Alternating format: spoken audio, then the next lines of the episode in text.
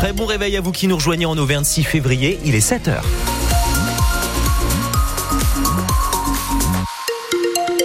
En ce mardi, nous embrassons bien fort les Gastons. Et il est 7h, c'est Kevin Baudreau qui nous rejoint. Bonjour. Bonjour Quentin, bonjour à tous. La météo est comment pour aujourd'hui? Bien grise. Pour ce matin, les nuages, bandes brouillard et brumes sont bien localisés, notamment sud Puy-de-Dôme et essentiellement en Cantal. Vigilance donc sur les routes avec des moyennes de -1 à 7 degrés. Cet après-midi, le soleil devrait dominer les 3 quarts de la région avec 8 à 12 degrés de maximale. Le bulletin complet évidemment, c'est en fin de journal.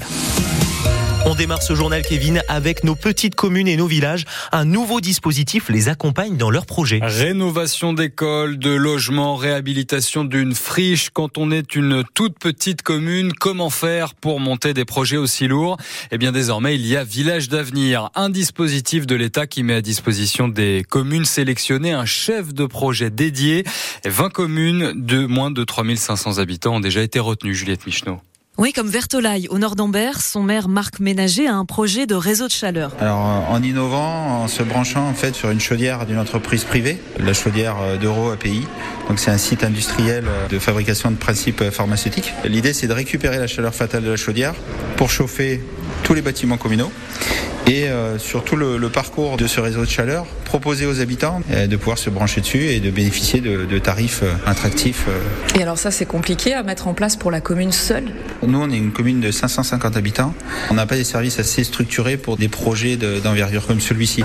Et nous, il nous fallait vraiment une aide en ingénierie. Aide qu'il espère trouver auprès d'Yvan Donadieu, chargé de projet Village d'Avenir pour le Puy-de-Dôme. Ils ont eux-mêmes l'expertise. La difficulté, c'est le temps, souvent, de prendre un peu de recul par rapport à la gestion du quotidien. L'idée, c'est de les aider à mettre en place leur projet, identifier la bonne ressource, le bon interlocuteur, l'expertise à aller chercher localement ou nationalement. Un accompagnement gratuit, ça compte, hein, pour des projets portés aussi par des grappes de communes qui peuvent comme ça avancer sans dépendre de leur intercommunalité.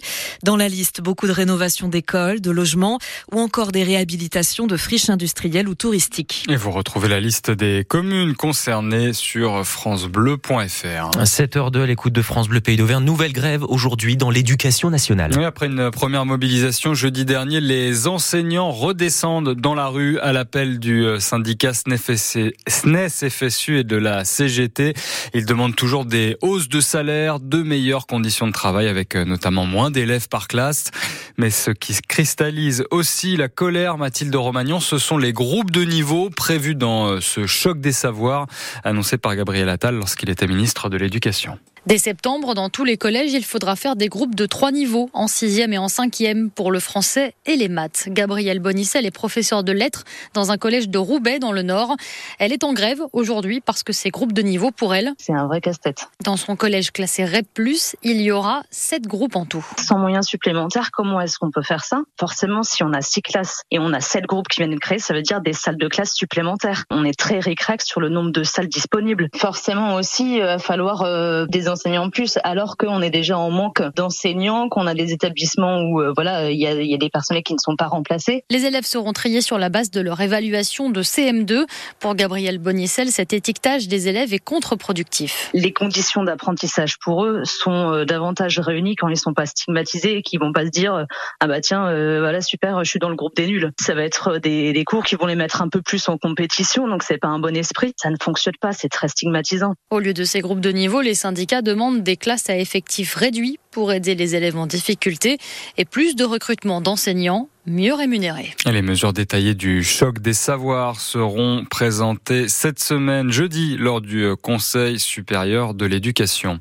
Le commissaire Grégoire Chassin, actuellement à Clermont-Ferrand, doit devenir prochainement le patron des policiers de Lyon. C'est une information du journal La Montagne. Grégoire Chassin qui sera jugé du 10 au 14 juin prochain pour homicide involontaire dans l'affaire de la mort de Steve Maya Canisso. C'était en 2019 à Nantes lors de la fête de la musique. Vous écoutez le 6-9 à 7h04, moins d'1 an et demi après avoir eu son accession au trône britannique. On apprend que Charles III est atteint d'un cancer. Oui, un cancer découvert pendant son opération de la prostate il y a une dizaine de jours. Mais ce n'est pas un cancer de la prostate, précise le palais Buckingham. La maladie va en tout cas tenir Charles III à l'écart de la vie publique pendant une durée inconnue. Son fils William et sa femme Camilla vont le suppléer. Il va y avoir du monde ce ce soir au Palais des Sports Pierre Coulon de Vichy. La Jave, deuxième du championnat de Pro B, accueille Orléans, le cinquième. C'est le dernier match à la maison avant la finale de Leaders Cup face à Champagne Basket le 18 février. Coup d'envoi ce soir à 20h30. Allez, on vous raconte maintenant une très jolie histoire, celle de 4 petits chatons recueillis par les gendarmes de Ghana dans l'Allier. Ouais, alors qu'ils patrouillaient, Baptiste, Loris et Goran sont tombés début octobre sur 4 petites boules de poils abandonnées au bord d'un chemin. Ils les ont récupérés, nourris et après avoir confié 2 chatons à des familles, ils ont gardé 2 petites femelles, Luna et Tigui, nouvelle mascotte de la brigade. Alors c'était le 2 octobre, on était en patrouille et c'est là qu'on a entendu comme des petits bruits en fait qui venaient en contrebas du chemin et en fait c'est avéré que c'était une portée de 4 chatons. Ils avaient l'air affamés, puis avec les frelons qui se trouvaient autour, nous notre objectif c'était vraiment la sauvegarde de leur vie en fait et par la suite voilà, on a pris la décision de les transporter voilà, directement à la brigade de Ghana. Puis après il y a eu un relais qui s'est fait entre plusieurs gendarmes de la brigade pour les nourrir et voilà, on s'est tous relayés tous ensemble pour que tout se passe au mieux. Et après tout s'est bien passé, hein. Ils sont devenus grands, tout propres. Bon après quand ils grandiront, ils auront une autorisation de sortie mais non, pour le moment on les laisse grandir, qu'ils grandissent bien et après c'est des chats, ils ont besoin de bouger, de sortir, de chasser, voilà, ils sortiront quand ils seront bien habitués à leur chez eux. Luna et Tigui, les nouvelles stars de la gendarmerie de Ghana dans l'Allier que vous pouvez retrouver évidemment. On vous a mis les photos sur le site internet de France Bleu et sur la page Facebook.